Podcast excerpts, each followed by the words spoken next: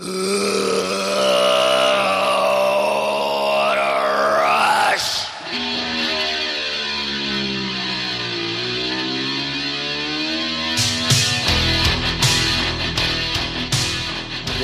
is up, Chick Foley fam? We are back with part two of the Pod Warriors. Me and Jordan, aka the Fig God, aka my best friend's little side project. Jordan, what is going on, man? Man, things are good. Uh, a lot of people said we wouldn't make it to episode two, and to those people I say, you were probably right, but here we are. Hell yeah, we've already one hundred percent exceeded the uh, the expectations for the first ever spinoff on the Chick Foley Show. Uh, I got nothing but love on the first episode of the Pod Warriors. You guys can go back and find it in the feed. We're going to make these very easy to find. on. Uh, they're going to be a part of the regular Chick Foley Show feed on Spotify or Apple, wherever you happen to listen at. But we'll make sure, we'll keep the title simple. There'll be Pod Warriors one, Pod Warriors two, uh, et cetera as we keep this thing going. So if you want to uh, go back and cherry pick these, um, they'll be easy to find for you. But I, I got a lot of love from the listeners on this. Jordan, what kind of feedback did you get off our countdown of our top five favorite WrestleManias? Yeah, man, it was only positive. Um, and I appreciate everybody being patient with us. I know this is our first time doing this, so uh, we're used to having four of us. So just having two of us is uh, it's definitely different, but Uh, me and Seth do pretty well together, so just keep being patient with us. We'll keep these rolling as long as you guys want to keep listening. So yeah, thanks for the feedback, guys. Yeah, thanks for all the love. If you have any suggestions or stuff you guys want to hear us uh, wax poetic on, just let us know, and we will try to try to make it happen. Uh, let's get the plugs out of the way. All of my social media is basically Uh, shoot social media, for lack of a better term. So I'm going to direct you guys to my wife Sheena's stuff. Uh, check out at Chick Foley on Instagram. Um, our good buddy, the M V P Marco, runs the Chick Foley Twitter at Chick Foley Show on Twitter. Um, you can find the podcast just by search. Obviously, you know, if you're listening, you know how to find it, but tell your friends, search Chick Foley on any podcast platforms.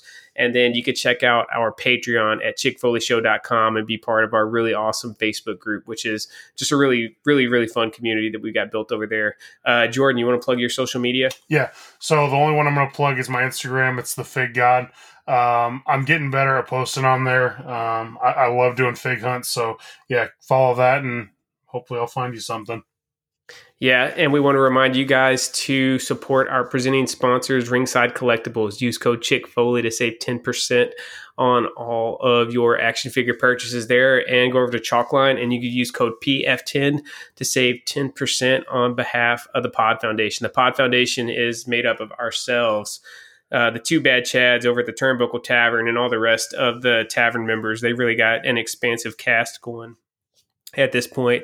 Uh, you got the Extra Cooler Show, and coming down the aisle with our good buddy John Swallow. So just follow at Pod Foundation on Instagram to keep up with all the latest from all of our uh, our brethren over there. Now, so again, this is the Pod Warriors. If you missed uh, the first episode, just a quick intro on what we're doing here. Uh, me and Jordan have been best friends for over ten years. We both deeply, deeply love wrestling. We're lifelong fans, and we often have extended phone conversations about just random topics of wrestling. And we thought, you know, we're already kind of in the in the mix of doing the podcast thing. Let's uh, let's let's keep this thing going and put some of this stuff on wax, as uh, as they used to say back in the hip hop game.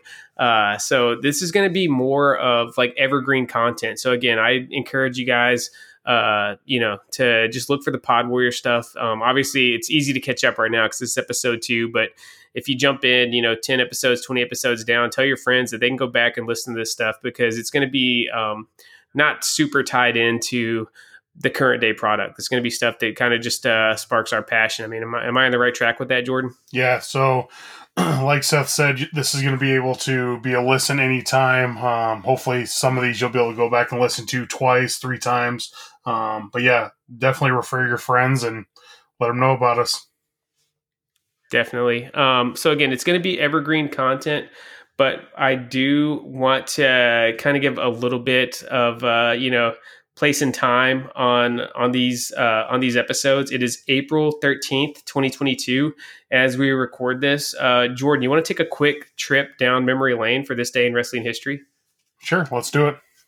All right, so going all the way back to nineteen sixty-four, Mo from Men on a Mission was born in Harlem, New York. So uh, happy, let, let me do some quick math here. What is it? Happy uh, fifty-eighth birthday to uh, Sir Mo.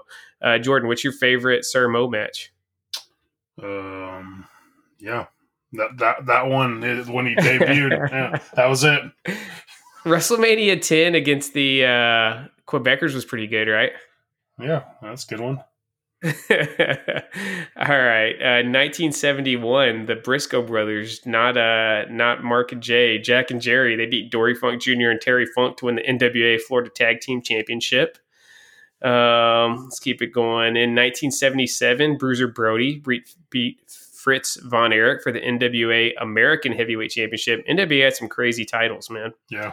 Listen to this one. nineteen seventy-seven, Roddy Piper defeats Chavo Guerrero. Not uh, not the Chavo Guerrero Junior that we know. This is the O G Chavo Guerrero to win the N W A Light Heavyweight title. Wow. Chavo Classic, baby. Yeah. All right, moving into the uh, into the modern era. In nineteen ninety-four, Jesse the Body Ventura went over on Vince. He was awarded eight hundred thousand dollars in videotape royalties from uh, Vince McMahon for uh, his work on commentary on W W E. That's why a lot of those old um, late eighties, early nineties W W E events, some of them have redubbed commentary that got um, they got Jesse Ventura out of there, man. So yeah, Jesse uh, sticking it to the man. Here's one that's right up your alley. On this day in nineteen ninety-four, Jordan, Diesel defeated Razor Ramon to win the Intercontinental Championship. There we go. Now now we're hitting some home runs here.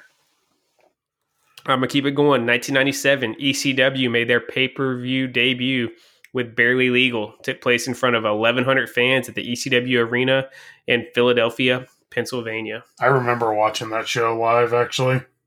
Yeah, main event of... Uh, Main event of that show was Terry Funk winning the E C W championship in a triple threat match with Tommy Dreamer and Raven.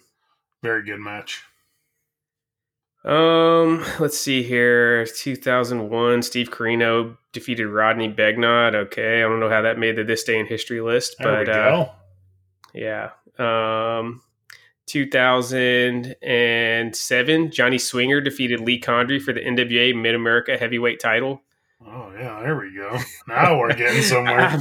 I'm on P W Insider's website right now. They have a This Day in Wrestling History feature, and I'm telling you, it is the most, uh, this is like the deepest This Day in History I've ever seen, man. Like, literally, if if a wrestler coughed on a day in history, they got it here on their, uh, their article, man. Uh, I think that pretty much wraps it up for notable things that happened on This Day in Wrestling History. You ready to get into some L J N talk, Jordan? Yeah, man, let's do it. All right, so we this episode, we are going to be counting down our top five favorite L J N figures, in addition to just really having discussing all things W W F L J N. So for uh, for reference, if you guys want to have something to kind of follow along as we talk about this, if you go to wrestling figure museum dot weebly dot com, and we'll put the link in the show notes if you want to click that right now. That was kind of like the main reference point that me and Jordan had as far as um, just getting a quick history lesson on these figures and identifying which series was which. Because f- for me, um, I kind of dis- I played with them a little bit in the eighties, but I really kind of discovered this line in full force in the early nineties once it was already complete. So I never really had a good knowledge of which series was which because I kind of just got all of them at once. Uh, but this was the first main, uh, like, major wrestling figure line in North America. There were a few lines out in Japan that predated this one, but this was the first big line. It coincided with the golden era of W W F and Hulkamania, which is one of the big reasons why I think it's so beloved, in addition to the figures just really holding up quality-wise. Um, but, yeah, five series released by L J N. Then there was a last series released by Crown Toys um, in Canada. Uh, Jordan, what's kind of your personal history with the L J N line? So yeah, just like you, um, I wasn't old enough to appreciate these when they were actually sitting on pegs, you know. Um, these debuted in eighty-four. Uh, quick history lesson, I was born in nineteen eighty-five, so uh, yeah, I wasn't even born when these came out. Um, by the time these ended, I wasn't old enough to really know what these were.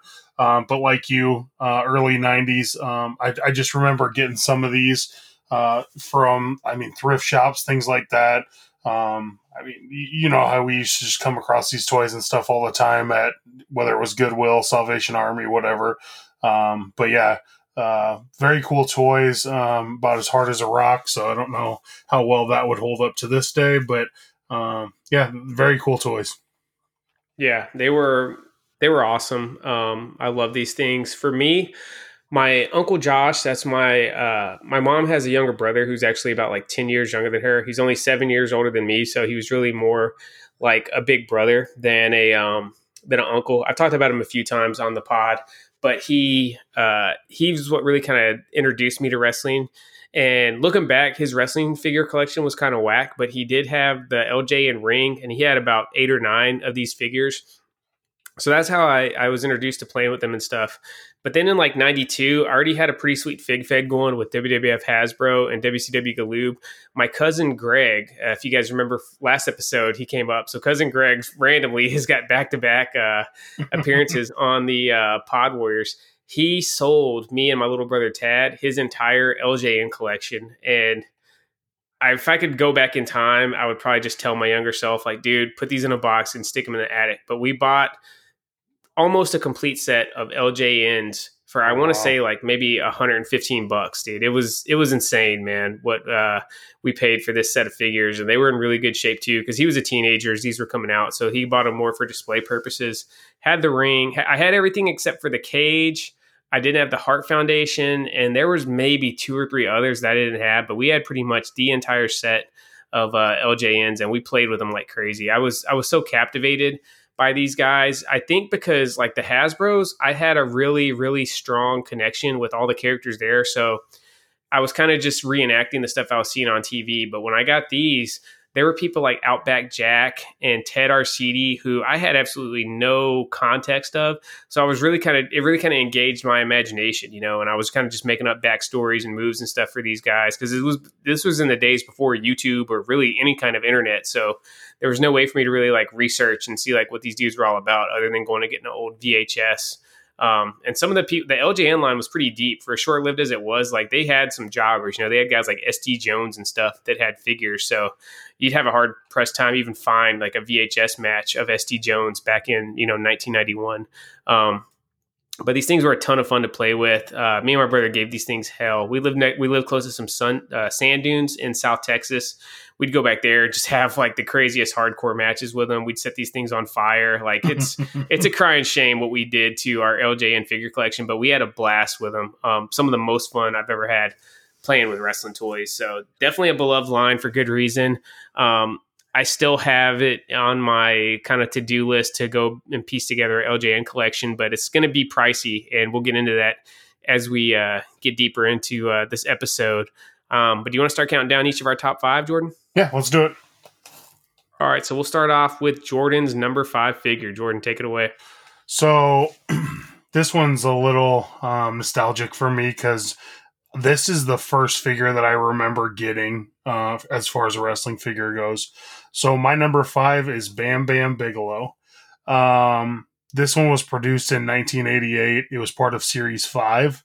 Um, it's it's really well done. The head tattoo is not the greatest, but again, this is nineteen eighty-eight, so give him a break. Um, this is just a great figure. Bam Bam always, his outfits always popped on figures, still do to this day. Um, so even though this is just one of my first figures, it's also one of my favorites of L J N, um, just, just for the fact that I think it's a really cool looking figure. And, uh, this is a figure that I often threw at my sister's head in defense. So I had an older sister, so I had to fight her off every once in a while. Yeah, these things could be some wicked projectiles, because they were so, a lot of, you'll notice with um, some of the Mattel big guys, they actually feel lighter than some of the other molds, because Mattel uses like hollow bodies for the big guys and stuff, so they can be a little bit airy. These things were just solid hunks of rubber. So yeah, the guys like Bam Bam, uh, Kamala, and some of the people we'll get as we uh, get deeper into the countdown, yeah, they could do some serious damage. Uh, this guy's from nineteen eighty-eight. Great figure all the way around. Uh, I love it. He was one of the ones who's prone to the L J N disease, as it's known, because I believe he was molded in black rubber. I think he was black rubber that they then painted. So similar to guys like Honky Tonk Man and some of the others, these these ones look especially ugly if they start getting scuffed up, because uh, the ones that weren't molded in like flesh tone or whatever, um, they could look really bad once they start getting scuffed up, because you have that black or blue undercoat that starts coming through and it just looks funky. I, I always called it the L J N disease for, for those figures, man. Um, all right. So one thing we want to do, obviously these are hot collectibles right now. Um, let's play a little game here. So I went fishing yesterday, didn't catch a damn thing, but what that did allow me to do is do some extended research for this episode. So I have researched eBay prices for all of the figures on our countdown. Now, um, I didn't go too deep with it. Obviously, you could get a better price if you built some trends, maybe looked at all the sales over the last six months. I just looked at the most recent sale for a loose that was in mint-ish condition. Didn't necessarily have to be perfect, but had to be collection-worthy, what we'll call it. And then M O C. So, Jordan, let's hear your guess. We're going Price is Right style. What do you think a loose, minty Bam Bam Bigelow L J N figure goes for on eBay? Ooh. Um... Uh, this is just total guess, so I could be way off. I'll say one hundred dollars. Way off, buddy. two hundred seventy-five dollars oh for a loose D. Oh, my gosh. That is what the... La- I think it's because of the L J N disease, you know what I mean? Those Bam Bams are hard to find in good condition. Now, with all the L J Ns, typically, aside uh, aside from Series six, the black cards, you can usually find beaters for like less than forty bucks, right? And then it's up to you if you just want to accept it in its condition. There's actually a little cottage industry out there of people that repaint your L J N. So you could find a cheap one that's scuffed up and stuff and send it off to somebody and they'll repaint it for you um, and get it looking minty. Um, I think we all have different, you know, different collectors will have different stance on if that's ethically responsible or not. Uh, to me, I'm cool with it. What, what's your thoughts on getting L J Ns repainted, Jordan? I mean, these figures are so old and there's such a limited amount of these that are probably still in mint condition. So if you're like me, I, I am an M O C fan, but obviously these on M O C would probably cost you as much as a house. Um, so you got to do what you got to do to make these look good. So I don't mind the repaints. I've seen some of them. Um, people know how to make them look good and still make them look aged. So I'm, I'm completely fine with the repaints. Yeah, same here. They're so expensive, and it's such a beloved line. I got no problem with somebody that wants to get one and get it. I, I would say it's restored. Why don't we call it that? Instead of saying you're getting your L J N just repainted. Repainted sounds so basic. What if we uh, well, let's let's start something here in the Chick Foley fam and try to expand it out in the figure world. Let's say you're just getting your L J Ns restored back to factory condition. It's the same as getting a classic car and rebuilding it, right? Exactly, except you're getting a toy rebuilt. So yeah, almost so the same. I would. The one thing you got to watch out for is, I guarantee you, there's people out there that are going to repaint these and try to pass them off as like O Gs that are just in mint condition. You know, so that's a little bit dicey. That we definitely want to discourage anybody from misleading anyone to make a quick buck. Um, But uh, but yeah, I, I got no problem people wanting to get them repaid. There was an M O C one that actually sold for three hundred dollars. So that's pretty oh, wow. crazy that the loose was only twenty-five dollars less. Again, I just looked at the most recent sales. And with some of these, they're so um, they're so random. Like when they come up, it could have just been, you know, a down week that nobody happened to be searching for a Bam Bam M O C that week. Uh, and that's why it went for for cheaper. I was a little bit surprised that the loose went for two hundred seventy-five dollars and it was only twenty-five bucks more for, for an M O C. But uh But yeah, that's it for Bam Bam. Great figure and an awesome way to kick off the list.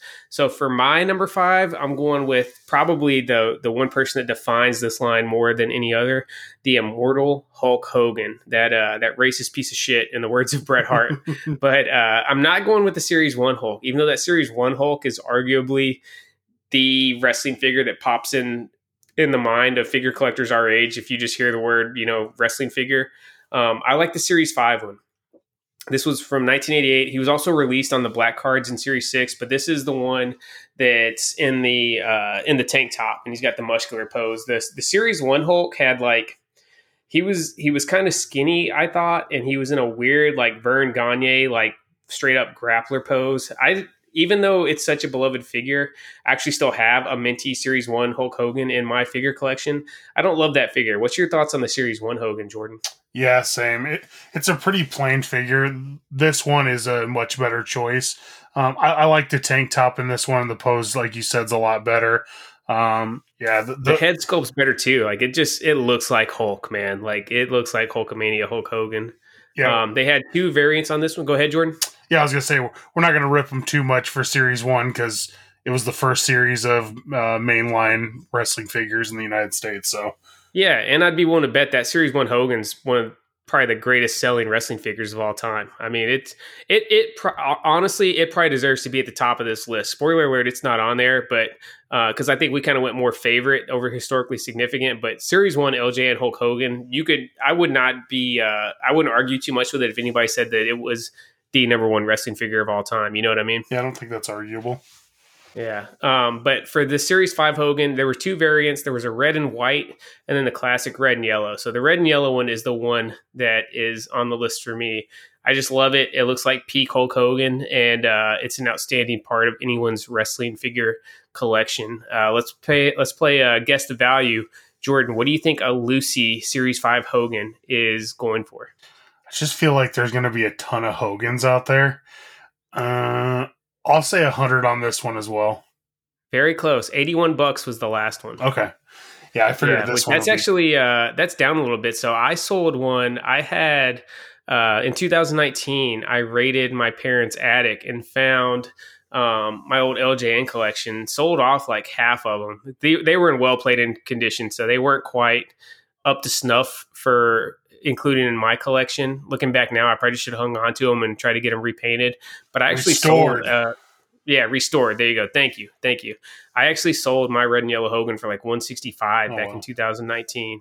Um, but again, a lot of these... I, I just took the most recent listing, so these prices aren't necessarily indicative of the actual value of the figures. And there were no M O Cs. I looked for the blue card and black card of uh, this version of Hogan, and there were no M O Cs that have been sold in the year twenty twenty-two so far. Wow. For the uh, the Hulkster. Uh, let's take a brief pause before we move on to number four. Uh, Jordan, I'm going to ask you, what do you think was the biggest missing link, like the, the biggest uh, missing piece of the L J N W W F line? This one for me is easy. How did we not get a Demolition Smash? Yeah, like, dude, I, them having just Axe is, like, almost unforgivable. Yeah, I think this is...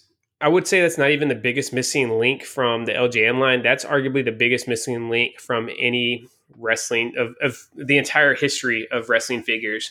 Um, there were two that stood out for this line. It's Demolition Smash and also the Barbarian, but the Warlord, he had a solo run as well. So I feel like the war, even though we got a Warlord with no Barbarian from the Powers of Pain, I feel like that one's almost forgivable, and that Warlord's such a cool figure. I don't really love the Demolition Axe L J N. It's just, it doesn't have like the traditional Axe face paint, and it's just, it, it's still a cool figure, but it's a little bit off to me. I feel like it does not work at all without having uh, having Smash with him. Whereas, you know, I still, have, Warlord is still a really, really cool figure by itself. Yeah, I, I one hundred percent agree with you on that one.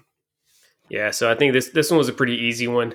Um, Yeah, definitely. Uh, Demolition Smash is the one we're missing. He was supposedly going to be a part of the next series before the line ended up just getting canceled. Um, we'll see if somehow, some way, somebody can uh, make it happen for us here in twenty twenty-two or beyond. Uh, Jordan, give us number four on your list. So me and Seth talked about this a little bit yesterday. We're, we're going to try to give some love to some people that probably wouldn't necessarily always make somebody's list. Um, so for number four, I went with Haku. Um, I love the paint on this fig. Uh, his pants are awesome. We don't have a whole lot of Hakus either, so this one holds no. a pretty special place for me. Um, yeah, this is just a really good fig. I, I loved Haku when I was uh, younger. I mean, I still love him to this day, but um, I remember having this figure in my collection. Um, so, yeah, this one just holds a special place in my heart because of the way it looks, and we don't have very many Hakus, so... Do you have any idea where your Haku is at right now? Uh, or is he just lost to the winds at this point? Oh, that, that's long gone. It's probably buried in my old front yard somewhere. I mean, that's basically what I did with half of my toys, where I threw it out in the middle of the street and watched cars run it over. Yeah, Hawk was part of Series six in nineteen eighty-nine. This was after L J N went out of business and Crown Toys, a Canadian company, um, picked up the last series. I, I think they may have, I think the figures had already been produced. Crown Toys just handed the packaging and distribution of them. These were never available at retail. They were only available through mail order in the aftermag, such as The Wrestler and Pro Wrestling Illustrated. So that's part of the reason why this line is so scarce and so valuable. They were just, there weren't as many distributed. Um, and I'd, I'd venture to say there probably weren't as many made, seeing as how Um, it was the last line, and somebody kind of just picked it up to to ship it out there.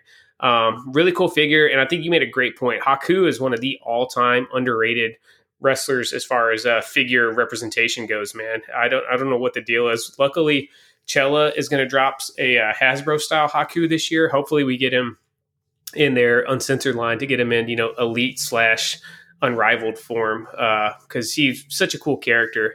And I'd really love to have a Haku to go with my Andre the Giant. I always liked the Colossal Connection tag team. Yeah. Um, in ring, they didn't really deliver that many bangers, but I just, I don't know. For some reason, I just really liked that team managed by Bobby Heenan. It was a good act. Um, let's go to guess that price. Jordan, what do you think a minty Haku is going for loose on eBay? Oh, man, I would guess. Man, these black cards are so tough to. I, I'm going to guess five hundred. Very good, man. We don't call him the Fig God for nothing. The last loose Haku that was in good condition went for five hundred thirty-seven dollars. Oh, yeah. There were uh, no M O Cs have been sold this year, so I didn't know what an M O C Haku would go for. But, yeah, this is a very, very coveted figure. Even out of the black cards, he's up there as uh, one of the most wanted just because, I one, the black cards were very limited, and he was probably like the... Uh, I don't want to say smallest star. That sounds like I'm insulting them. Everybody else was basically like main event or upper mid card. He was probably like the lowest on the card as far as the black card releases go. So I got to imagine there weren't as many that are sold. And then people probably didn't hang on to him. Because if you're a kid, you're like, ah, you know, whatever. It's Haku, and tossed him by the wayside. So I think that's why he's uh, so up there in value. But he's definitely one of the most valuable L J Ns that there is. So if you got a Haku uh, hanging out there and you need to make a quick buck, throw that bad boy up on eBay for sure. Uh, my number four is strictly sentimental reasons, the Junkyard Dog. He was part of the original series back in nineteen eighty-four. Um, you guys heard me at the top of the episode uh, that my Uncle Josh only had about thirteen of these figures that uh, we played with, and Junkyard Dog was one of them. And I don't know if it was the red tights or that, you know, he was the only African-American superstar. I think it was really just the figure, though. He was kind of like a weighty figure. The pose he was in as far as L J N poses was... Uh, super playable, and I he was just pushed to the top. Like anytime I was having a battle royal, it seemed like Junkyard Dog was always going to be the one to win. I just loved playing with this this red tights toy as as a kid. I was really stoked that Mattel and the Legends line uh, gave us an homage to this figure um, at the end of twenty twenty-one. Uh, huge fan of this figure. I never actually had the the collar and chain as a kid though. He did. He was one of the first L J Ns to come with an accessory. You had Hillbilly Jim with his hat. Uh, Hogan had the belt, and Junkyard Dog had his uh, dog his dog collar and chain. There were actually a couple of variants of that too. There was a black collar and a red collar released. But um, yeah, I was just a, a real big fan of this figure as a kid. Uh, Jordan, you got any thoughts on J Y D? Yeah, this is a really good figure, and actually, um, there's a uh, toy store in a in Lincoln, Nebraska. It's about an hour from me. They actually had this on card like two years ago, and I was so tempted to buy it, but. At this is when like it was right at the height of COVID, so everything was so high. Like this is right when Hasbro's and L J Ns and everything just boosted up so much. I want right. to say it was like four hundred bucks on card, Jeez. And the card wasn't even that good. So I was like, yeah, that's probably too much. I think I offered the guy three hundred, and he said no. Uh, yeah. But I mean, that was. That was a good call. We'll we'll get into it, but the series one, from what I could tell from the little bit of eBay research I was doing yesterday, it seems like this thing was flooded on the pegs, man. Like there is a ton of series one L J Ns in circulation, and the uh, the eBay prices kind of reflect that. Yeah, it's good fig. What though. do you? Yeah, yeah, really good figs. Like I said, super playable, man. It's probably my favorite of the L J N poses, the uh, the J Y D style. Uh, let's play guess that price, Jordan. What do you think a loose minty? Uh, J Y D is going for? This is with the accessory, so I didn't price it without it. I pre- this is L- J Y D with the accessory. What do you uh, think he's going for? I'll say mint J Y D is two hundred. No, loose. He's going for fifty bucks with the wow. collar. I told you, man. Series one is out there. So if you want to, if if you're not quite trying to make the big boy purchase to do a whole set and just want to have a little L J N representation in your collection, go back and just piece together series one. It's it's pretty economical. But yeah, fifty bucks for a loose L J N with collar. What do you think M O C? Probably one fifty, two hundred. one seventeen was the last M O C. Wow. Uh, Yeah, so like I said, this uh, you made a good call not not dropping that uh, that three hundo for uh, for J Y D, but uh, But yeah, man, freaking uh, great figure. Uh, let's take another uh, another little break before we uh, get the countdown going again. Jordan, I want to ask you, let's say Mattel brought these back. We know uh, we know A E W has got, uh, I guess they've licensed the trademark for L J N because uh, they got the logo on the uh, the L J N style figures they're dropping as part of the Unmatched line. Um, Chalkline did an L J N set with the Young Bucks a couple years back, but when, let's be honest, L J N is a W W E slash W W F product, right? Mm-hmm. If Mattel were going to bring these back with a series of four figures, who would you put in the uh, the first series, Jordan? I mean, I would argue your A E W point with the only guy who has one currently is a W W E guy, so... True. Very good point. uh, so if I was going to do a new series, this one was pretty easy for me when you asked me this. Um, I just went with four. So I did uh, Roman, obviously, would be the first one. Uh, I would go Brock for the second one. Uh, I go, I'm going to go Randy Orton for the third one. And then Charlotte Flair for the fourth one. Ooh, having a female on the line. Join uh, Miss Elizabeth. Right. I like it, man. I would go Roman. I would go Cena. Hmm. I would go Brock. I think those are kind of like the three defining guys the last five or six years. And then just as kind of to throw a bone to all the figure collectors, I would go with Demon Finn Balor. Ooh, that's a good one. I just feel like that'd be the real hook, man. I, I think they could, you know, I don't know if you would see these things at retail again, just because um, Bill McKean has kind of been on record as saying the cost for shipping on these things, man, they just weigh so much that if you're mass producing these, it really does add up, the actual shipping costs of a line of figures like this. Uh, but I could see it as like a Mattel Creations type thing, maybe maybe doing a concept like that.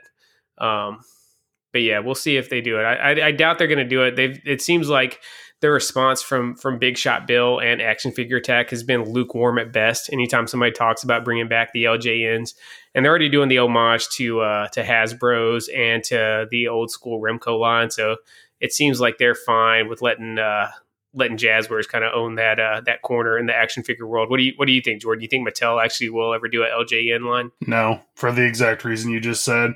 Um, if they're that worried about like shipping costs and stuff like that, and I think that's why A E W did it the way they did and included one in each of the Unmatched series boxes, because at least it keeps shipping down a little bit. So no, I'm going to say they don't ever bring it back. All right, let's have a drink before we hit our top three L J Ns. I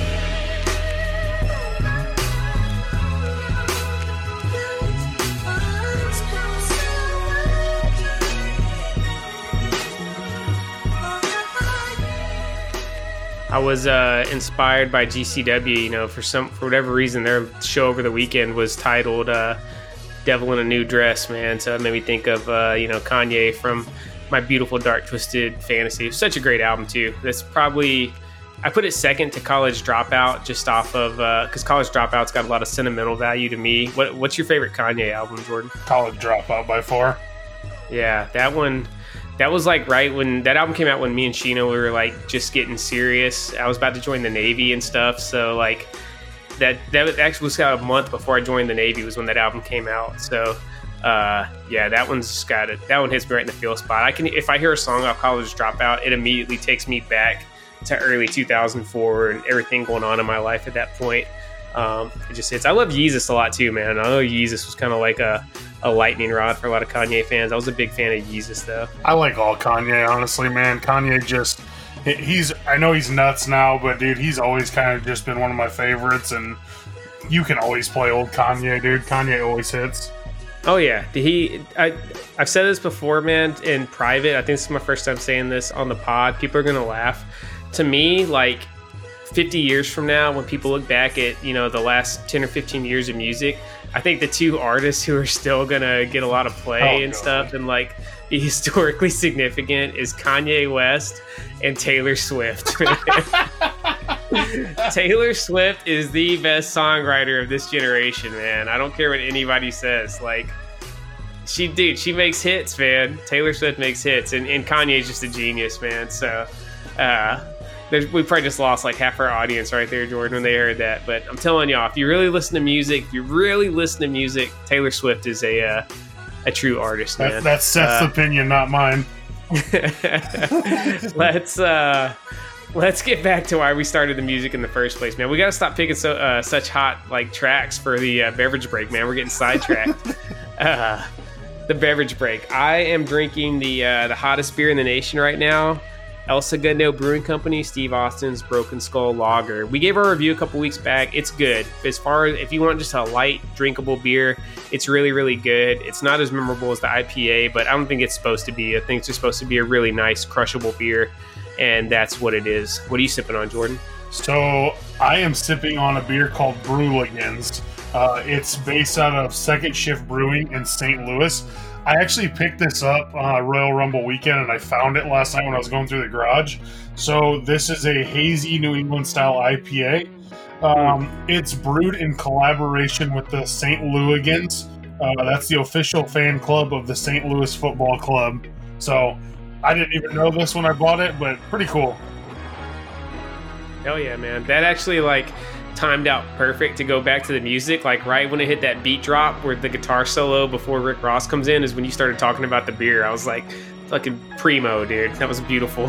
The boss. All right, let's get back to some wrestling figure talk. The the hardcore wrestling fans are like, what the fuck? This was supposed to be the show for the hardcore fan. These guys are talking about beer. Seth's talking about fucking Taylor Swift. Like, what is going on here? But we told you guys this is going to be just like me and Jordan's, uh, me and Jordan's kind of phone conversations, just on, on record now. And this is the way the uh, the convos go. Yeah, but yeah, we'll, we'll try to uh, bring you guys some unique music choices uh, on, on these Pod Warrior episodes as well. This is going to go off the rails quite often. Just there's going to be ten minute stints where there's no wrestling talk. It'll be Seth singing Taylor Swift or something. Just just give it time. It's going to get worse.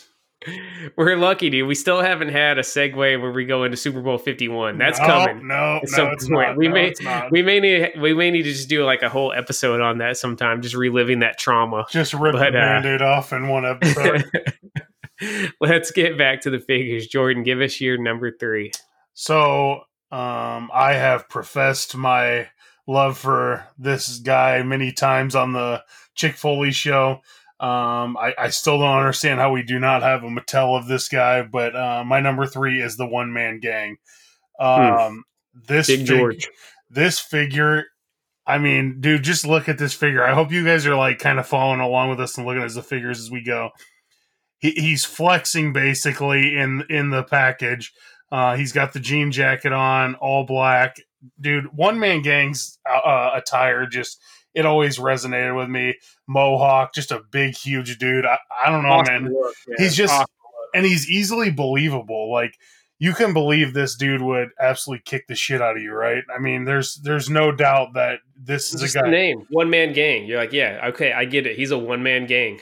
And dude, he, I mean, he had Slick as his manager. Like, dude, like this is a dream team right here. Like this, this is great. Um, but yeah, this figure to me is one of the best ones. Um, I don't have it, but I, I'm going to eventually go back and get it. But I mean, yeah, th- this is just one of my favorites. Yeah, he was nineteen eighty-nine Series five. Another one that does suffer from the L J N disease. So because he's got the black T-shirt underneath the uh, denim vest and the black pants, they decided to cast him in black rubber. So uh, he is susceptible to the L J N disease. But other than that, great figure. Sizable, like you said, the big guys really stand out in the L J N line. Um, I'm kind of going to piggyback on that with my number three choice as well. I love the pose too because he's super playable. I remember um, he was perfect for doing like a top rope splash and doing the avalanche in the corner. Uh, just again, really, really playable figure. I do got a question though for you, Jordan, because it was right around this time frame that One Man Gang had a pretty drastic uh, gimmick change, becoming the African Dream Akeem. Let me ask you this one, man. If you could swap out the One Man Gang and get Akeem instead in this line, would you do it? No. One Man Gang was always my favorite out of the two characters. I, I don't know. I, that might be a hot take, but I, I always loved One Man Gang. He was always one of my they, favorites. They're both great. They're both great gimmicks. Um, I preferred Akeem just because he was... he was funny. And in, as far as figures go, he was a little bit more colorful. I think in a vacuum, I would take an Akeem figure over a one man gang, but we've gotten Akeem in the original Mattel Legends line. We had an Akeem Hasbro. We had Akeem in Classic Superstars. One man gang is kind of same vein as Haku. He's a little bit un- underrepresented in the figure game. So that's why, as far as L J Ns go, I'm glad we got one man gang instead of Akeem. Uh, there was a one man gang prototype made in the Mattel Legends line, but it didn't release. I think his uh, whatever his Legends contract ran out or whatever, and for it just hasn't been renewed since then. So I'm still hopeful that we can get Gang in the Mattel line because, yeah, as far as mid mid to late eighties go, he's he was one of the top heels and uh, just a really really cool character and a good wrestler too. Man, he was he he was good. I'm surprised he never really did a whole lot after that mid nineties run in W C W. He went, you know, he was Akeem in W W E, and then he went and had a, uh, another brief run as one man gang. And he kind of just fell off. He was on the Indies for a while and just kind of hanging out in Louisiana now. So uh, really, really iconic performer, though, as far as mid-card heels go from back in the eighties. Uh, let's play Guess That Price. Jordan, what do you think a loose, minty one-man gang is going for? Okay, I got to stop saying one hundred and two hundred. I got to go with some uh, odd numbers in there. So I just don't think this one's going to be over one hundred. So I'll say, I'll say one-man gang is eighty-five. one twenty-five. Wow. Remember, man, the, the L J N disease is a real thing, dude. It's hard to find these guys in minty condition. Like, you could have a uh, a one-man gang that's kind of been played with just as much as, you know, a J Y D, and that one-man gang is going to look significantly worse because of, uh, because of those scuffs and stuff, you know? Yeah. Yeah, so one twenty-five for a Lucy. Guess what the last M O C one-man gang went for? Can't imagine these are very common because, again, this is not like a, a main card wrestler. So I'll say say five fifty. Very good, man. five hundred bucks oh. is what he went for. So okay. we'll uh, I, I got a theory on why he's so much so so expensive compared to uh, his kind of place on the card that I'm going to drop after I we talk about my number three, which is King Kong Bundy. So. Uh, King Kong Bundy, again, this dude was a true main eventer back in the day. A lot of people just remember him as kind of like a bumbling heel in the mid card during the new generation when he was part of the Million Dollar Corporation with uh, with Ted DiBiase feuding with The Undertaker. He's actually one of Undertaker's WrestleMania opponents at uh, WrestleMania eleven, uh, which I think is probably the worst WrestleMania ever. But King Kong Bundy was a legit main eventer, main evented WrestleMania two. In a steel cage match against Hulk Hogan. The uh, only time a steel cage match has been the main event at Mania. Pretty fun little feud. And as far as the eighties Hogan match goes, it was a pretty good match at WrestleMania two as well. Uh, he was part of Series two in nineteen eighty-five. I loved playing with this figure as a kid. This thing was huge. Uh, I don't, you know, I've never seen this scientifically proven, but I'd be willing to bet he is the heaviest action figure ever made. I mean, this thing was just an absolute solid block of rubber. It's it's insane, man. The uh, the size of this figure. We talked earlier about these things being good weapons if you're fighting with a uh, a sibling. Um, again, we want this stuff to be evergreen, but we will occasionally date it with topical events. So, you know, the war in Ukraine is going on right now, and kind of the big reason why it's kind of just lingering is that, you know, NATO and the United States, we don't want to help out Ukraine because Russia has nukes. Right, that's always a threat. King Kong Bundy was like the nuke of uh, of like toy weapons as a kid, man. You uh, you know, if if if if you were holding it or if your brother was holding it, it definitely kept you in check for what you were gonna do to push the limits because you did not want to take that thing. It didn't have to be a headshot, dude. Take if you try to run away, take a King Kong Bundy to the spine. That could be life altering injuries right there, man. This thing was rock solid. Um, But yeah, it's, he had a cool pose too, with just like the arms down, kind of like the big brute, like gorilla pose. Uh, so he was perfect for doing the avalanche and doing splashes and stuff. I just love this figure. Uh, what about you, Jordan? So this is actually one of the ones I also remember having. Um, like you said, this is a great figure. The pose is phenomenal. I don't know, man. Now that like as I get older, I, I like realize like. I liked a lot of the bigger wrestlers, so I guess I am a Vince McMahon guy. Like, that's what he prefers, and I guess that's what I prefer, too. As far as my wrestlers go, I prefer the bigger guys. So, um, yeah, King Kong Bundy was the walking condominium. So, um, yeah, I mean, dude, there's not much you can say about King Kong Bundy that hasn't already been said. So, yeah, I'll, I'll just echo everything you said and say great choice for your number three figure. Yeah, whether it's L J N's, Hasbro's, Mattel's current line, I'm definitely a uh, a little bit of a size queen when it comes to my wrestling figures, man. I just, I love the super heavyweights, man. Earthquake, Typhoon, Yokozuna. Uh, something about the, the super heavyweight figures just really captivates me, man. Um, I love them. Uh, let's go guess that price. So this is... I, I was, this is probably the biggest variance you're going to see between loose and M O C, and, and I'll get into my theory for that afterwards. Um, Jordan, what do you think a loose minty King Kong Bundy is going for? Man, I just cannot imagine this would go for much. I'll say fifty. Yeah, thirty-two bucks is definitely the oh, lowest wow. of the loosies so far. Uh, series two, they're probably just a cunt hair below series one as far as like production levels go, from what I can tell from my research. They these things were plentiful on the pegs. Like I think these these were like one of those toy lines from when we were kids in the nineties, Jordan, that pretty much anytime you wanted to, you could go to Toys R Us and just buy them. They're going to be there. It's not like it is nowadays where you got to know somebody that works there. You got to be checking the pegs every day. Like if you want a King Kong Bundy, you could go in and get them. So thirty-two bucks. Um, what do you think a M O C Bundy is going for? Mm, I'll say two hundred. No. four hundred dollars. Wow, really? So we heard, uh, you know, we heard the last one, King uh, One Man Gang was going for five hundred. This one was four hundred. So in doing some research on this one, there were issues with King Kong Bundy even back in nineteen eighty-five and nineteen eighty-six of this thing separating from the cart because the figure was so heavy. Oh, yeah. He's hanging on a peg. The bubble would just separate off of the card and rip. Sometimes the figure would completely, it would completely separate, and you'd have a figure, you know, in the middle of the aisle at Toys R Us or whatever. Um, so that's why I think there are so few M O C Bundys left. You either had to be lucky and get one that had like, you know, the glue just had a solid seal on it, or, you know, for whatever reason, it never went on a peg and was just laid down. I just don't think that there's a lot of M O C Bundys remaining because of the weight of the figure, putting that stress on the cardboard card. And I think that One Man Gang is probably similar, you know, because One Man Gang, he's not as heavy a figure as Bundy, but he's still, it's a pretty big figure, man. Yeah. So that's a really good point. I didn't think of that. And I'm guessing this probably sat on the pegs for a while. I'm guessing this wasn't what everybody was reaching for, even out of this series.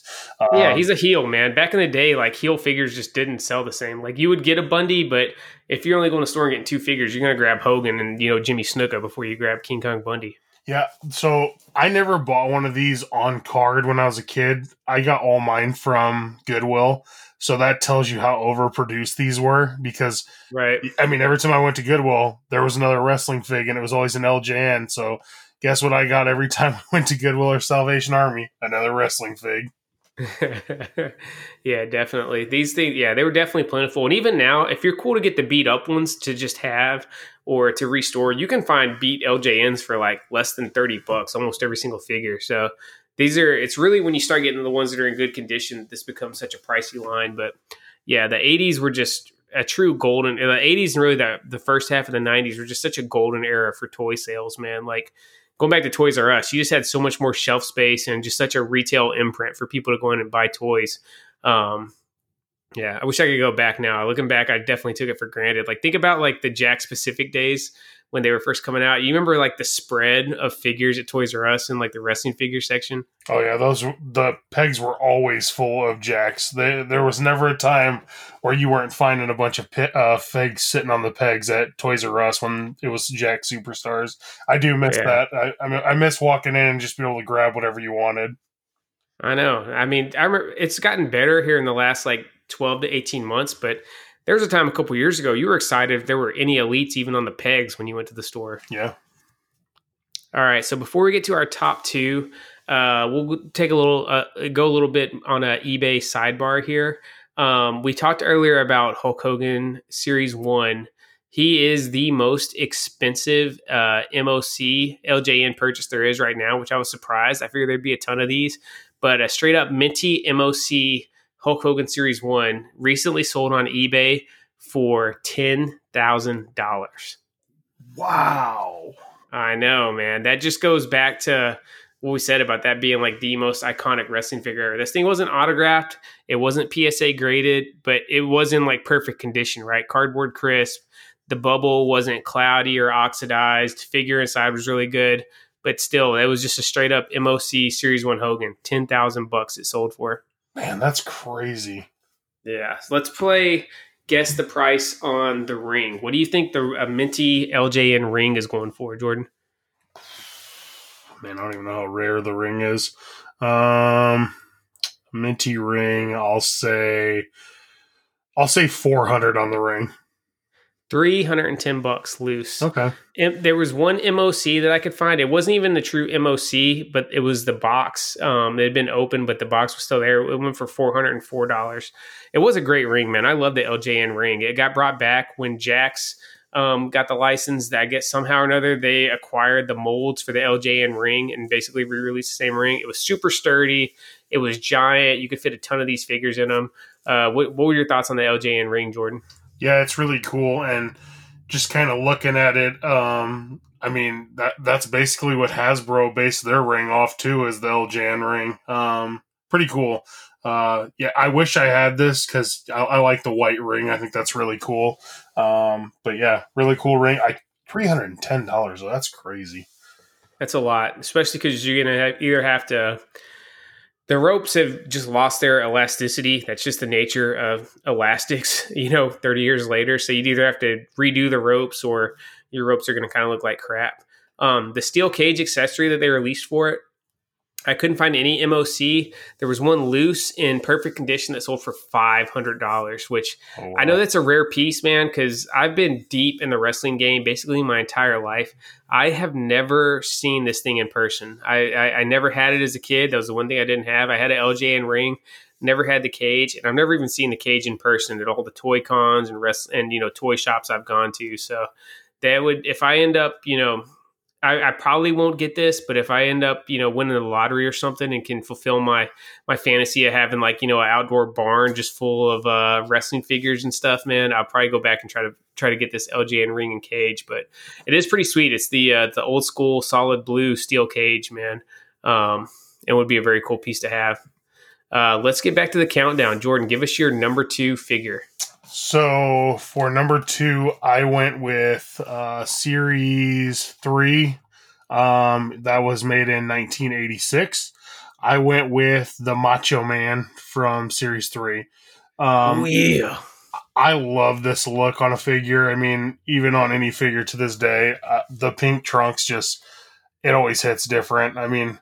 Um, I, the other thing is too, is I remember having this figure as a kid, so that definitely elevates it for me. Um, and, and this is still one of the ones that I see people wanting to this day, uh, just because of the, the look of it. I mean, pink trunks, pink knee pads, yellow boots, yellow bandana. It's just got the bicep pose, get, got the glasses on. It's just, it's a great figure. Um, they did a good job for, with his likeness. Um, yeah, this is just a great figure. I don't really have to go into a lot of detail on this because everybody loves Macho Man. I mean, I don't know very many people that don't like Macho Man. So if you're one of those people, let us know. But I, I, if Macho- you don't like Macho Man, fuck you. Turn the podcast off right now. I mean, I wasn't going to go that far, but uh, I will. Yeah, th- this is just great. Uh, so yeah, th- that that's my reasoning for this is my number two. I don't feel like I need to go too much into detail with it. Yeah, I, I love this figure. You could put it right up there with the Series one Hulk Hogan, maybe the Series one Hasbro Ultimate Warrior, as far as like the all-time iconic wrestling figures. Like I said, if you hear you hear the phrase wrestling figure, this is one of the first images that flashes in your mind. Uh, our friends at the uh, the Major Wrestling Figure Podcast, they did their Just Collect shirt, and they had like the N B A logo style. It was the silhouette of the Macho Man L J N. So that's how iconic this figure is. Um, Great look for Macho Man. Great figure. Really, absolutely zero negatives to this one. Uh, let's play guess that price. What do you think a loose L J N Macho Man is going for, Jordan? In mint condition, like I said, because it's still kind of sought after to this day, uh, I'll say one hundred twenty-five dollars. forty-six dollars. Wow. That's There's surprising. Just a ton of these, man. I think it's just I think it's just the amount that's in circulation is what it is. You know what I mean? There's so many of these out there. Um, it's so plentiful. I think that's why the value is not super high. M O C is a different story, though. M O C, Macho Man, what do you think it's going for? four hundred dollars. six hundred eighty-one dollars. Jeez. I think everybody that was getting these was opening them up and playing with them, man. Such a playable figure. I just don't think there's a lot of M O Cs out there. So I think it's kind of similar to the Hulk too. You know, it's such a it's such an iconic uh, wrestling figure that I think to have a minty M O C version of it is just really drives up the value, even though it's probably higher circulation than some stuff like, you know, like a Haku or even like a Bam Bam Bigelow. But yeah, six hundred eighty-one bucks for a uh, M O C L J N Macho Man. That's definitely too rich for my blood, but it would be an awesome piece for any uh, wrestling figure collection. Yeah, that's a good one. All right, so I cheated on my number two, uh, you know, to give you guys a peek behind the curtain. Me and Jordan, we shared our top five with each other before we recorded this, just so we could kind of each have some thoughts together uh, for what we were going to be discussing. But I love the L J N line so much. I love these figures I'm about to talk about so much. And I just wanted to find a way to kind of cram in a, uh, a few extra figures. So th- in my defense, these guys were an on-screen act at the time the figures released. I'm doing a three-for-one special. So my number two is the British Bulldogs and Captain Lou Albano. Uh, the Bulldogs, because I just play with these figures a ton. For whatever reason, these ones really jumped out to me kind of the same way I mentioned earlier with... Uh, with the Junkyard Dog. I've always loved tag teams in action figure form. And these were really like the first ones I had as L J N. You know, they would also have the Heart Foundation, the Killer Bees, uh, the Dream Team with Brutus Beefcake and Greg Valentine. But the Bulldogs were always the ones I kept going back to and playing with a ton as a kid. And then Captain Lou, I just love this Captain Lou figure. He's on the short list of my most wanted for Mattel to get the rights to, to release. I'd love to get a Captain Lou figure in elite form. Um, but I love Captain Lou, and I always was just really, really um, into this figure uh, as a kid. These were all three of them were released in Series three in nineteen eighty-six. The Bulldogs had individual releases, and then they were also released in a box set as a tag team with the tag team belts. Uh, Jordan, uh, what do you think of uh, old Captain Lou and the Bulldogs? I like it. Um, this is a good choice. You did cheat, but good choice. Um, I mean, how can you not like British Bulldog, Dynamite Kid, and Lou Albano? I mean, I, I it doesn't get much better than that, does it? I mean, th- these guys are awesome. The the poses are great. Um, like you said, they they were good enough to get a tag team pack and a singles. So, do you prefer? I mean, I know it's the same fig, but would you prefer the tag team pack or the singles? I like the carding better on the singles. I wasn't a huge fan of the box sets, but I still go the box set because they come with those tag team belts. Yeah, I agree. I would definitely go with the box set just for that exact reason. Well, hold that thought, all right? Oh, let's, boy. Uh, Here we go. Let's get, in, let's get into Guess That Price. What do you think Captain Lou is going for loose? Oh, man, I can't imagine. This one's very expensive. Uh, sixty-five.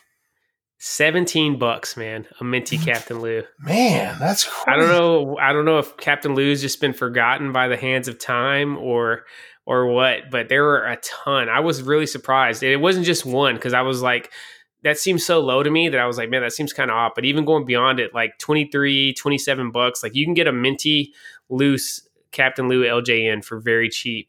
And then uh, M O C, he's going for about one forty, man. one thirty-nine was the most recent. But yeah, they were all around like between one thirty and one forty-five for the uh, M O C Captain Lou's. All right, let's do the Bulldogs, man. This one's going to be interesting. What do you think the Bulldogs go for loose? Man, now you got me questioning everything. Man, Captain Lou. This is as a set. As I, I look for these as a set. So the Bulldogs as a set loose. Hmm. I was going to guess seventy-five each, so I'll say one fifty. No, they you can get the Bulldogs loose for thirty bucks. Both of them? Both of them. This is the set. You can get the set loose for thirty bucks. I think they were just kind of so plentiful because they had the box set release and the individual carded ones. With the belts, you can get them for eighty-five bucks loose, man. Wow. And these are minty sets. Yeah, like you can go if if anybody wants to check this out, just search like British Bulldogs L J N, and then on eBay, on your filters, go to sold and completed listings, and you can see kind of what we were going off of for our research on this. Let me hit you with this, though, Jordan. M O C in the box. So this is the two-pack with the belts. What do you think the Bulldogs went for, M O C? Hmm, M O C. Uh, gosh, this is, I'll guess six hundred. nine hundred.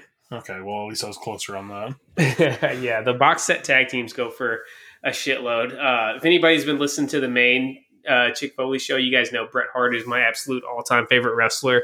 even though I'm not a huge fan of the figures, um, I've been on the lookout for like a L J N box set of the Heart Foundation, but it's just too high, man. Like I think I saw one for seven hundred bucks a couple years ago.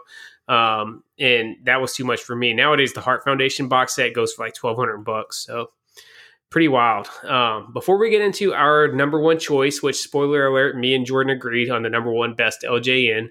Let's talk about the worst. Jordan, what do you think was the worst figure in the L J N line? This one's easy for me. The Rick Rude is god awful. It's the only L J N that you can't use their arms. His L J N, the arms are anchored to his tights.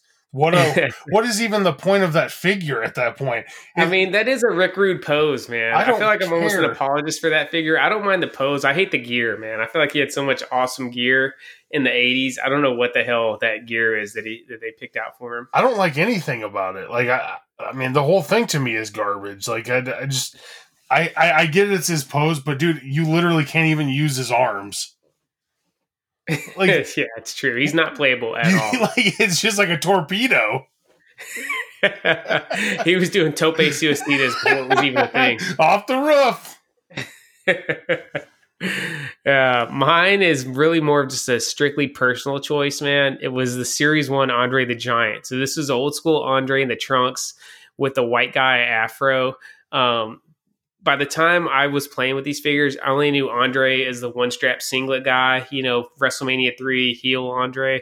So it was confusing to me, and I just hated it because even though obviously Andre had a legendary career before he turned heel and went to the the famous one-strap look, I didn't know him as that, and it just always bugged me. Like I remember my uncle having to explain to me, I was like, "What the hell? Why is this Andre the Giant?" You know, and him kind of explained to me, and it just never made sense. And I was just not a fan of that figure at all as a kid, so. For me, Series one Andre was my least favorite uh, L J N. Uh, Jordan, you ready to get into the tippy top of the list? This is the mountaintop of the list. Let's do it. Yep, it's time to load the spaceship with the rocket fuel. Jordan, let them know what our unanimous choice for the best L J N ever is. I mean, I thought this was a little homerish by me, but then Seth said it too, so I was like, eh, must not be that bad. Uh, Ultimate Warrior.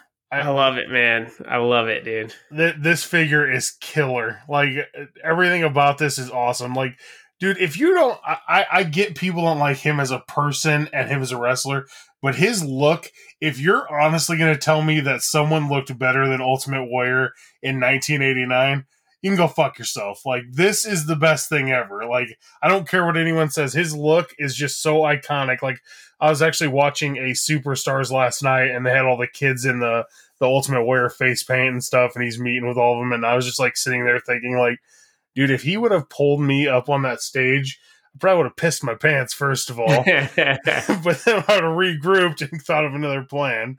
Uh, yeah, this figure is just phenomenal. Orange trunks, um, face paint tassels. This is just, this is the creme de la creme. I do not own this figure. It's just... The pricing on this is outrageous, and we'll get into that. But, yeah, I, I don't know, man. I, this one, to me, is just the best one as far as look and everything. Yeah, I, I, I remember this was my most played with as a kid. Um, I'll take it a step farther. Jordan, you said it was all about the look. I think it was the energy, man. Even though, yeah, he only had a couple really, really great matches, the actual energy he brought to all his performance, though, was just totally captivating, man. It was... uh He was just a star, man. He was a star of the highest level. And the cool thing about this figure, it really depicts him in his like Intercontinental Championship run before he became, you know, world champ at WrestleMania six. So this was kind of like when he was at his most over. You know, the the rose hadn't fallen off the bloom yet. People were still just loving all things Ultimate Warrior. Um, just a cool figure, man. It's unique with the black boots. I'm not even one hundred percent sure if he ever even wore black boots in a real match. But I think that's something that kind of sets the figure apart. The orange trunks and the face paint. It's just the pose too, right? The pose is perfect for hitting like big clotheslines and stuff. Uh, I just love it, man. Like it is, it's one of my favorite wrestling figures ever. I've definitely, before all is said and done, I'm going to go back and grab one of these uh, to just have in my collection. Even if I don't grab the rest of the L J Ns, I'm going to grab a Warrior and make it part of uh, part of the collection because I just love this figure. It was part. It was part of the uh, the Black Card series in nineteen eighty-nine, last series of L J Ns, and it's such a quality figure. It really makes you bummed because you want you wonder what would have happened if they could have kept the line going another couple of years. You know. Yeah, this this is a great way to end the line, though. I mean, this whole set is really good, and it's obviously one of the most valuable ones outside of uh, Rick Rude, but uh, the rest of this set is just, it's such a good set of figures. I mean, they they did really put everything into this set, and it really does suck that this is the last one, especially considering uh, Demolition Axe is in it, so it's like, man, if we'd have got seven, we probably got smashed. And but, Warlord. Warlord was in this one too. Yeah, just it sucks, man. It's just really unfortunate. The Andre is great. This this series is just Big Boss, so, man. Yeah, Haku we already talked about. This this whole set is just so good.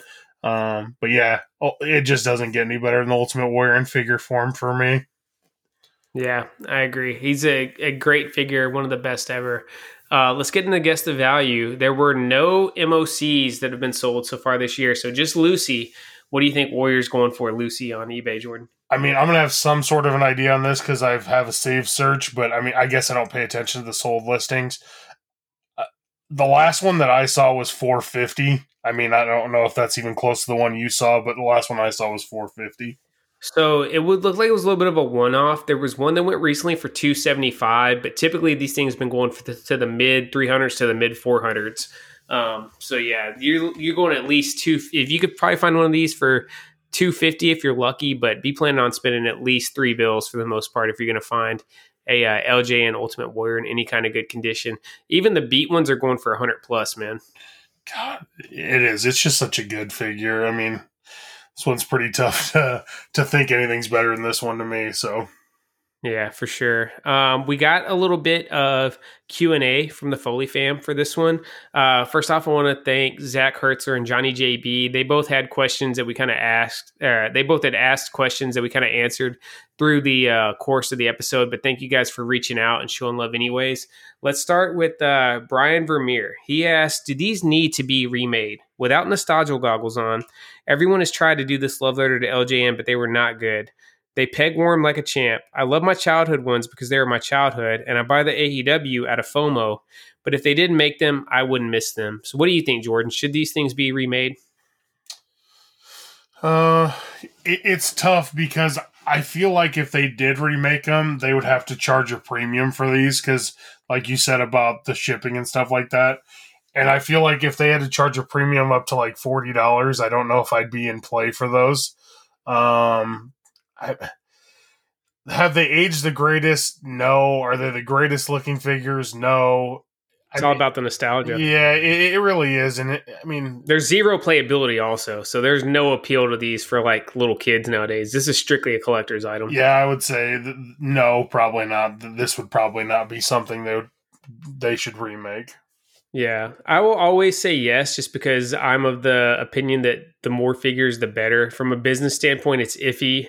I think like we talked about in the middle of the episode, a Mattel Creations execution could work, um, but they need to be authentic. Even with the ones A E W's dropping right now, the scale's off from original L J Ns. They're a little bit smaller, which was the same thing with the Jax Pacific L J Ns. They were just a, they were just small enough to where they don't quite fit in with the original L J N line, right? Mm-hmm. And yeah. it just that, that just makes it not connect as much. So um, if they are going to be remade by Mattel or whoever, I want to see a hundred percent, you know, authentic authenticity. Make them back in scale with these. But outside of a Mattel Creations execution or something like that, I don't really see it happening in the near future. Uh, Tony B, man, Tony Barker had a fun one. He said, "If you could be immortalized in L J N form, what would your pose be, and what kind of gear are you rocking?" Ooh, Tony with the banger question.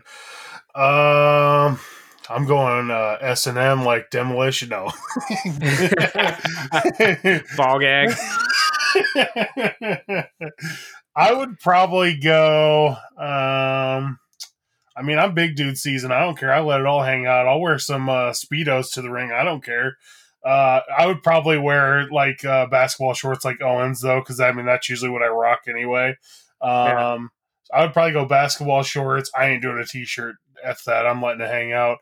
Um, I I would probably do some sort of face paint to as an homage to the Warrior. Um, I don't know how close I would get to it, but I would definitely do face paint and basketball shorts for my my look, and I would be flexing for sure. Hell yeah! I always said my gimmick, if I was a pro wrestler, would be I would take the the the dirty white boy that Tony Anthony was doing, but turn it up a notch and basically be like a redneck redneck Sandman, like uh, kind of like Steve Austin, but just be like a, a shit heel. Um, so I'd, I'd go like some cut off denim shorts and like a sleeveless t-shirt, man. For for my pose, um, I'd probably go with the warrior pose, man. I think that was the most playable. So I think that would get me a few extra uh, figure sales, just being in a nice playable pose uh, if I was an L J N. But yeah, thanks, Tony. That was a, a really good question. All right, last question. We are coming from Matt Carlos. He wants to know, out of the the best non-L J N L J N figures. So we had W C W's original San Francisco toy makers, the Jack's Classic Superstars, the A E W's, or when Chalkline um, did that Young Bucks set. Uh, Jordan, I'll let you go first. What? What? I'm picking which ones I like the best out of those. Yeah, the best non-L J N version of the L J Ns. I'll go with the Jax ones just because I, I think they did the the best out of all of them, honestly, so far. Um, I mean, I, I just remember getting a few of those, and I, I feel like those were as close as we're going to get. Um, yeah. I'll, I'll have go. You unboxed any of the Jazzwares L J Ns? I have not. I haven't either. The only ones I've had are, are M O C, so I haven't had the feel of them yet. From what I've heard, the feel's not the same. To me, that's the biggest thing. I can almost forgive the scale issue just because I know even like making them a little bit smaller could probably be monumental on saving on the shipping costs on these things and make them more feasible to be on cards and stuff um, on the pegs. But to me, you know, the O S F T M, they were the first ones after L J Ns that were in that style, just a big block of rubber. They were super stiff, man. The L J Ns, they had some bendability. Obviously, they had no articulation, but you could bend those figures, right? You could bend the arms. You could bend the legs to if you wanted to. Uh, I feel like all the ones since then have been super stiff. The the Jazzwares, or the, excuse me, the Chalkline L J Ns, the Young Bucks set, those were like basically the exact same type of rubber as the O S F T M. So I still don't know that we've had a true homage to the L J Ns. What about with how were the Jack's Classic Superstars? What was the feel on those ones? I feel like some of those were at least movable. I don't feel like they were as stiff as the the Chalkline remakes, um, but. Man, that's been a while, dude. It, it, it's really hard for me to remember all this stuff. You know how many beers I've drank since then? Do you still got that, uh, the Trish Stratus that I got you at WrestleMania thirty-one? Oh, yeah. That's still in box. Cross-eyed Trish, that's still in box. Yeah. My favorite is definitely the O S F T M. I'm in the process of finishing up my W C W Galoob set, and I think the next set I'm going to move on to is the W C W O S F T M of that style figures. I loved those figures back in the day, even though they weren't one hundred percent um, true to the L J N line because they were a lot stiffer. But I really enjoyed all those figures, and uh, I like that time period of W C W. So I'll go with those just out of uh, for sentimental purposes. But I don't think we've gotten a true solid uh, solid L J N remake, man. I think it's still uh, that, that cherry's still waiting to be picked. Yeah. All right. That's a wrap for Pod Warriors number two. Thank you guys so much for all the support. Uh, please let us know what you liked or didn't like about this episode. And if it's any topics that you want us to tackle going forward, uh, hit us up. Reminder to use code Chick Foley at Ringside Collectibles to save ten percent on all your figure purchases. And use code P F ten, courtesy of Pod Foundation, to save ten percent at Chalkline. Uh, Jordan, hit us with the closing thoughts for our second Pod Warriors episode. All right, so we're going to try to make this a thing. So every week I'm going to give you guys a piece of advice, and then I'm going to sign it out with what we're going to do for the song and why we decided on the song. Uh, piece of advice. You can't drink all day if you don't start in the morning. And as far as the song this week, uh, these ended in nineteen eighty-nine, sadly. Uh, we were four years old, so we were just little slap nuts at that time. So it's been a while. Um, we went with the nineteen eighty-nine song, and uh, it's Biz Markie. So you guys enjoy, and we'll we'll talk to you again soon. Have you ever met a girl that you tried to date, but a year to make love, she wanted you to wait? Let me tell you a story of my situation. I was talking to this girl from the U S nation. The way that I met her was on tour at a concert. She had long hair and a short miniskirt. I just got on stage dripping, pouring with sweat. I was walking through the crowd, and guess who I met? I whispered in her ear, come to the picture booth so I can ask you some questions to see if you're one hundred proof. I asked her her name, she said, blah, blah, blah. She had nine, ten pants and a very big bra. I took a couple of flicks and she was enthused. I said, how do you like the show? She said I was very amused. I started throwing bass, she started throwing back mid-range. But when I sprung the question, she acted kind of strange. Because when I asked, do you have a man? She tried to pretend. She said, no, I don't. I only have a friend. Come on. I'm not even going for it. That's what I'm going to sing. You, you got what I need. But you say he just a friend. And you say he just a friend.